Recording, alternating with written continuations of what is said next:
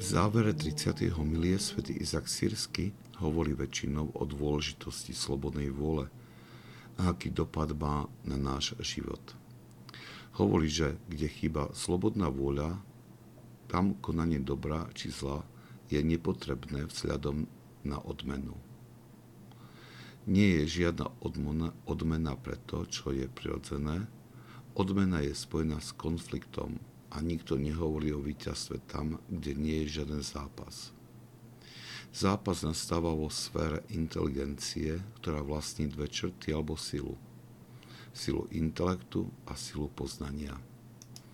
Je dôležité si povšimnúť, ako dôsledne svätý Zaksírsky rozlišuje činnosť mysle. Vidí v nej dve zložky, alebo ako hovorí dve sily. To prvou je činnosť intelektu, druhou je sila poznania, čiže hnutia, ktoré vychádza z našho núz, oka našej duše.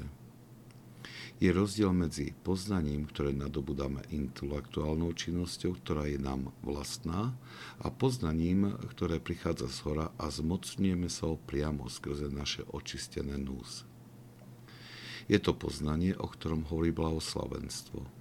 Blahoslavení čistého srdca, lebo oni uvidia Boha.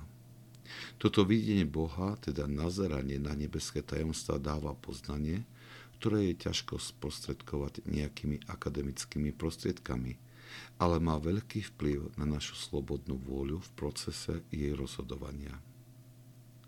Ak by sme chceli zhrnúť túto na pochopenie dosť náročnú časť homilie pre praktické poučenie, tak by išlo zdôraznenie hodnoty asketického snaženia človeka, ktoré vedie k očisteniu srdca a mysle.